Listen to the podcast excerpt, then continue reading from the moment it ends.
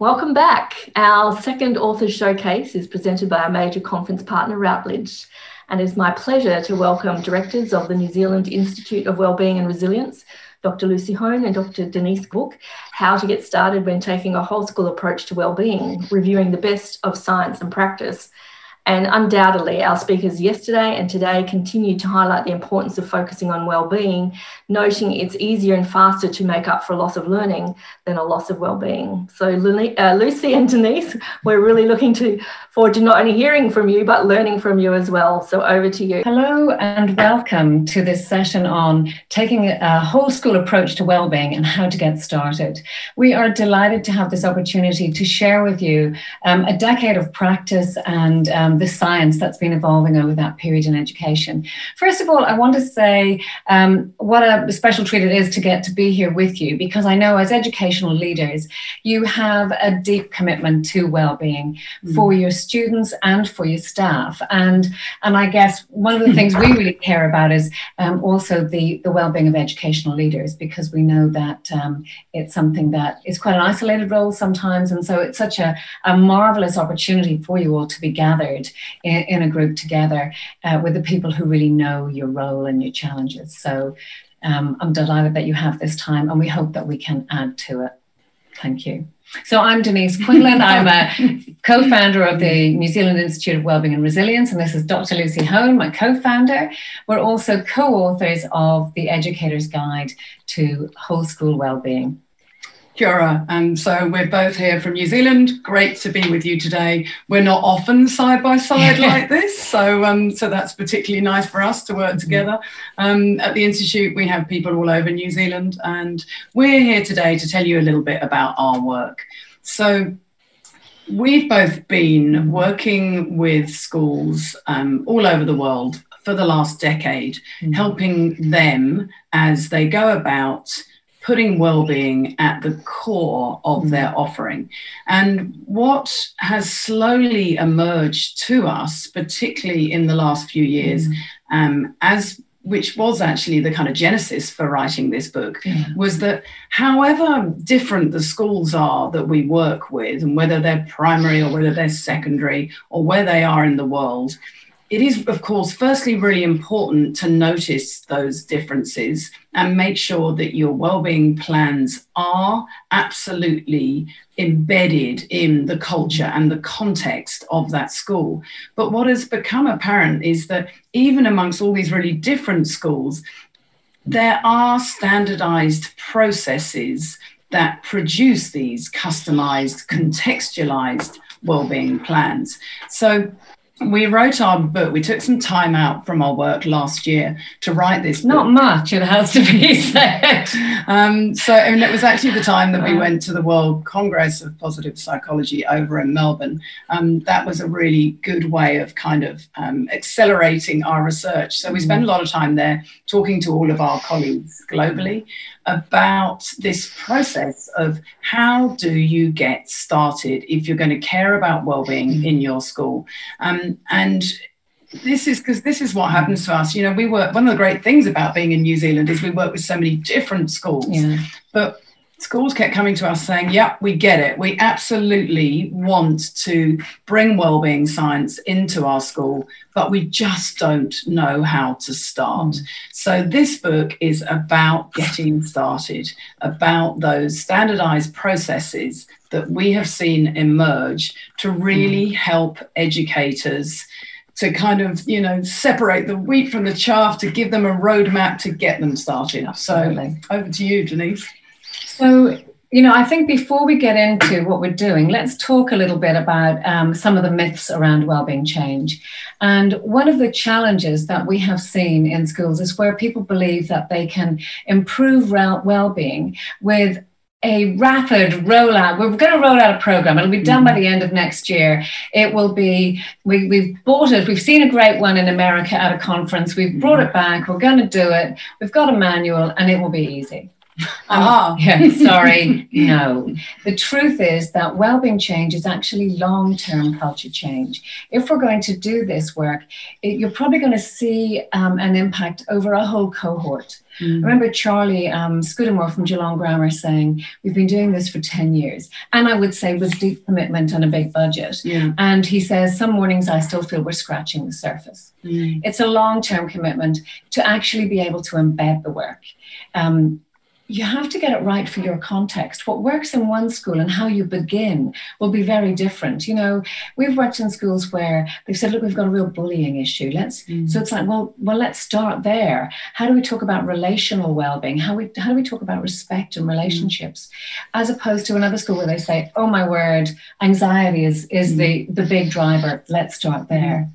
Um, if you want to have a school that supports well-being for everyone. It's got to be responsive to the different cultures who are there. It's got to fit with with everybody's sense of what well-being means for them mm. which is a great starting discussion. And when i say a great starting discussion i mean could spend a year talking about what yeah. is well-being to you because um, we both feel quite strongly actually that this is the part of well-being science and positive education you know that bringing well-being to mm. educational context that hasn't been done well absolutely um, whereas one of the great beauties about being in New Zealand is that we are a bicultural nation by law. Mm. So we work in partnership mm. with participation and to protect our bicultural status always. So we've also learned a lot about that, haven't we? Yeah, and, and we, you learn a lot by asking and by mm. going alongside and saying what models fit and what does this mean to you.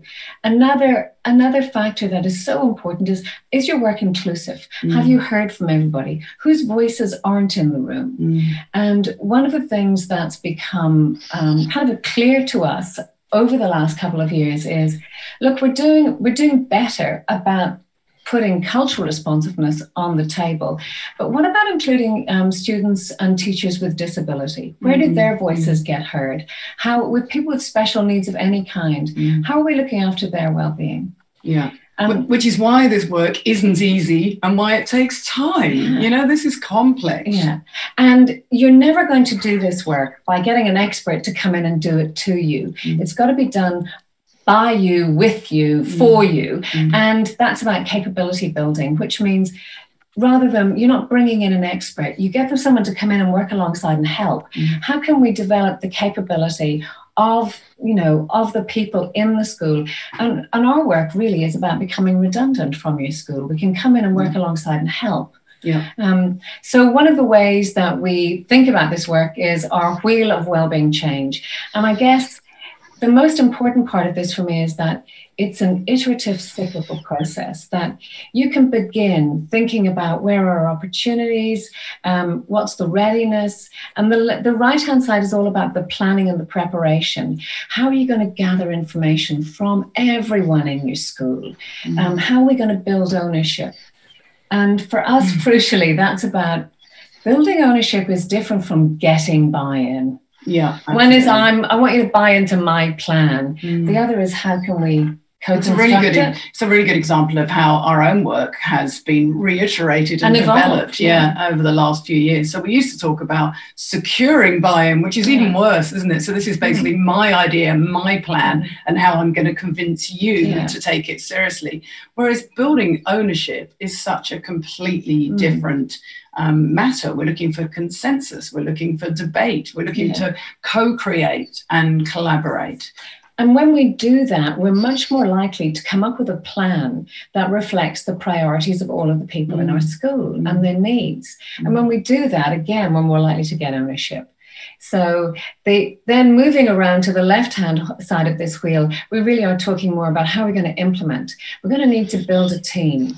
Nobody does this on their own. Mm. And whether that's you as an education leader or assigning responsibility to a single member of staff, our, our thing is please don't. Because um, we've seen the catastrophic consequences yeah. of that, where yeah. people have been asked to go away into a darkened room and come up with some write amazing, the wellbeing plan. Yeah, mm. write the wellbeing curriculum. And guess what? Everybody yeah. else in your staff turns around and goes, ah. yeah. So you're now then you're dealing with a whole other problems of resistance, etc., yeah. etc. Et so um, if you're going to carry this forward, build a well-being team that is as reflective as possible of your community. Um, uh, with with that reflects the interests and needs as well. Mm-hmm. Your team is much more likely to um, have a dynamism and a respect around the school mm. um, that enables it to do the work and be representative of yeah. the entire school community, which mm. is what we're aiming yeah. One of the best teams I have ever helped um, come together was 18 people. And we had a two day wellbeing inquiry into what they really care about and want to do. Mm. It crunched down to six main focuses and project areas which those people were passionate to lead. Um, it also means you can have a quorum mm. quite easily with you know people get busy so moving around this wheel we're then into the sandpit and how you frame that up as a sandpit for trial and error is really important yeah. because otherwise we've seen schools reach a position where um, it's like well we tried that and it didn't work so well-being doesn't work in our school mm. those mm-hmm. those approaches don't work mm. this is trial and error and we also lucy is really strong on how do we support and acknowledge the brave people who have put themselves in the sandpit and are willing to try something new. Yeah, absolutely. So we're going further around to the left of the wheel here. This mm. celebrate success and share mm. widely, mm. I think is really important. Mm. So for those of you as education leaders who have watched that free carriage train video mm. on YouTube, or maybe the um, the first follower video, you'll know what I mean here. Yeah. Where I say that when you bring whole system change to a school, of course you're going to have your early adopters. You've got those people who want to jump on board. Those are all of you, no doubt, lots of you who are online today. And then you have the absolute naysayers, the rolling their eyes in the back of the staff room people. Um, and we you know you've got to listen to those people but hmm. also what we have learned is that you don't want to waste all of your energy really trying to just cater for the laggards, the people who don't want a bar of it, hmm. because that's exhausting. You can't spend your whole time with all the kind of well-being, you know, champions, the people who are really into it. But actually what you need to do is focus your attention on the people in the middle, you know, that kind of 60, 70% of your staff room who actually some of them are willing to give it a go. And that is your moment to strike. This is your moment to celebrate and share their success or their error, what you know, yeah, widely. Share success and failure. Yeah. yeah. So so I do feel really strongly that part of um, building an effective well-being strategy is to put some infrastructure in place so that you can have you have these mechanisms for sharing. So whether that's your, for instance, your Friday morning staff room where you get people mm-hmm. just to pair share what they've tried, but the persuasion persuasion and the motivation of seeing one of your colleagues dare try something out is really, really compelling, I think. So mm-hmm. um, mm-hmm. important to do that. We've also missed a step. But there. that's okay. so, you know, coming back there, there's monitoring and reporting. If you want to know that you're tracking and you're and you're making progress, mm. you need to do some baseline assessment mm. and then you need to have some way of tracking. That I guess that what we're, what we're really big on is that that doesn't have to be hugely onerous. It doesn't have to be a 180 item survey. Mm. You can do some baseline work, but then um, two things. One is uh, gather rich data. Teachers are great at observation and inquiry. Yeah. Um, and then and then on the other side, you know, so coming staying here on the easy, lovely, qualitative side.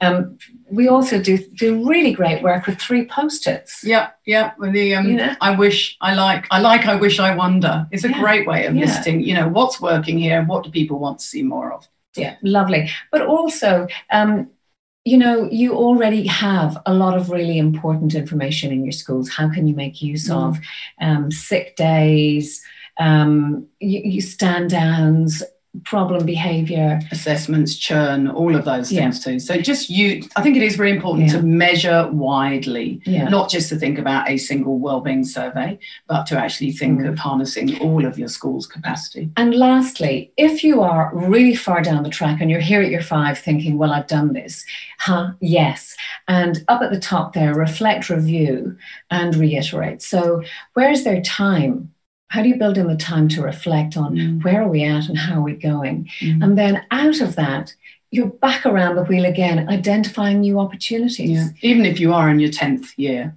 There will yeah. be opportunities that emerge now mm. that were not possible before. So let's come on and talk a little bit more about if you are at the start, where yeah. do you go? So with our five minutes left, we thought we would talk to you about what we think is a realistic plan for that first year if you are just getting started. And we're going to go through these one by one here. So the first is to build staff and community, really important not just staff, mm. knowledge and capacity.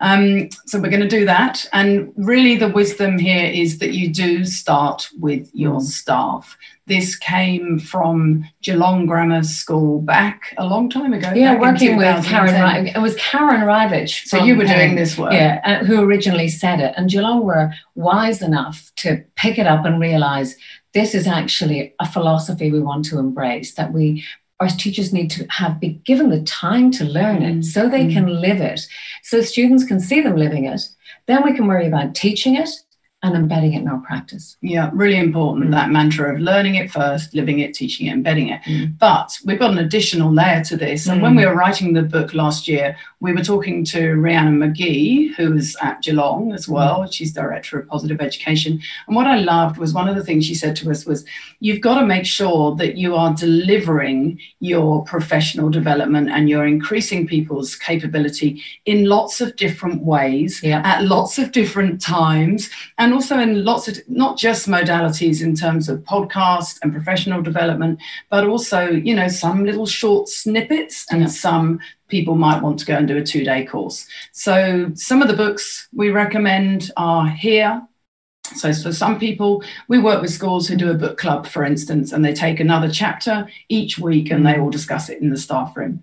Here we've got Denise's podcast that she's on. Are you in your third or fourth I think season? season four.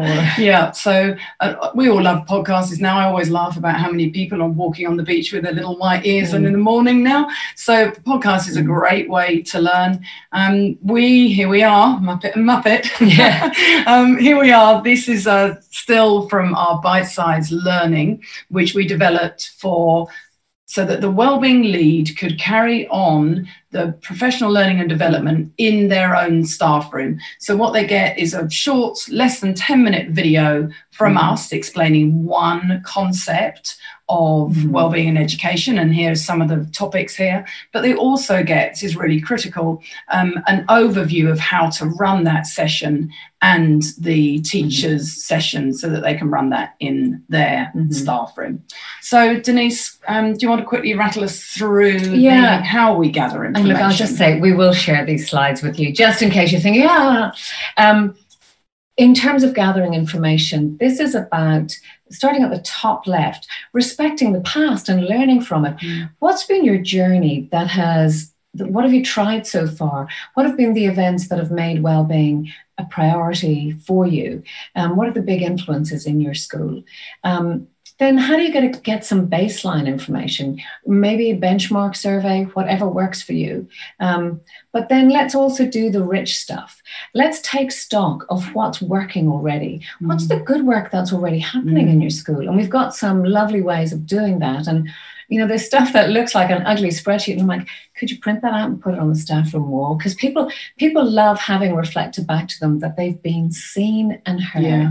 Mm, which is why this kind of gathering information is so important mm. for building your team and mm. building ownership because actually it is this is the key moment to spot who's been doing what in yeah. your school and who's got a passion for you know, all of these different aspects whether it's coaching or problem-based yeah. learning or the fact that actually the kids who would otherwise end up in psych emergency who are super anxious go into the staff room and into the art room and sit at the back and know it's a safe mm. quiet space yeah so all of that is yeah. more further unpacked in our book. book. And then wellbeing wellbeing inquiry is the last tool on that, which is another another tool we use. But one of the other things that's important is choosing a wellbeing framework.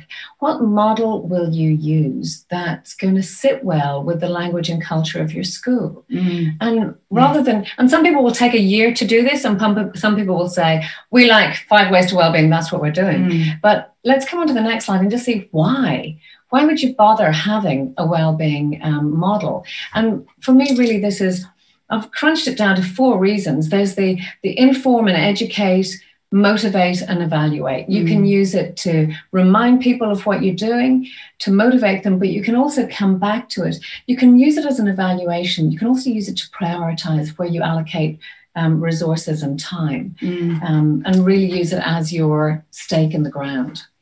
And then the mm. final two, which we've already really covered this, is about building an effective team, really noticing broadly who might be mm. interested in joining this work with you. And when you've done all that, you've gathered information, you've noticed the people, you've got a well-being framework or model, you've done some, um, you've expanded your capability. Time. You're just going to choose your well-being focused project yeah. and keep it really simple for the year. So you can look at this in your own time as we'll share the slides. So just wrapping up, we're going to build staff and community knowledge and capacity about well-being. You're going to gather information, choose a well-being framework, identify your team, and then one pretty limited well-being focused project. Which could be choosing your well-being framework or building your team. Yeah, absolutely. So um, it's great to spend time with you today. Do go and check out our book. All of these things that we've just really rattled through, sped through, yeah. are um, better explained there. And thanks so much for allowing us to be part of your conference. And please keep breathing and looking after your own well-being. Yeah, thank we, you. It's a marathon, not a sprint. All right, Kia ora, goodbye from us.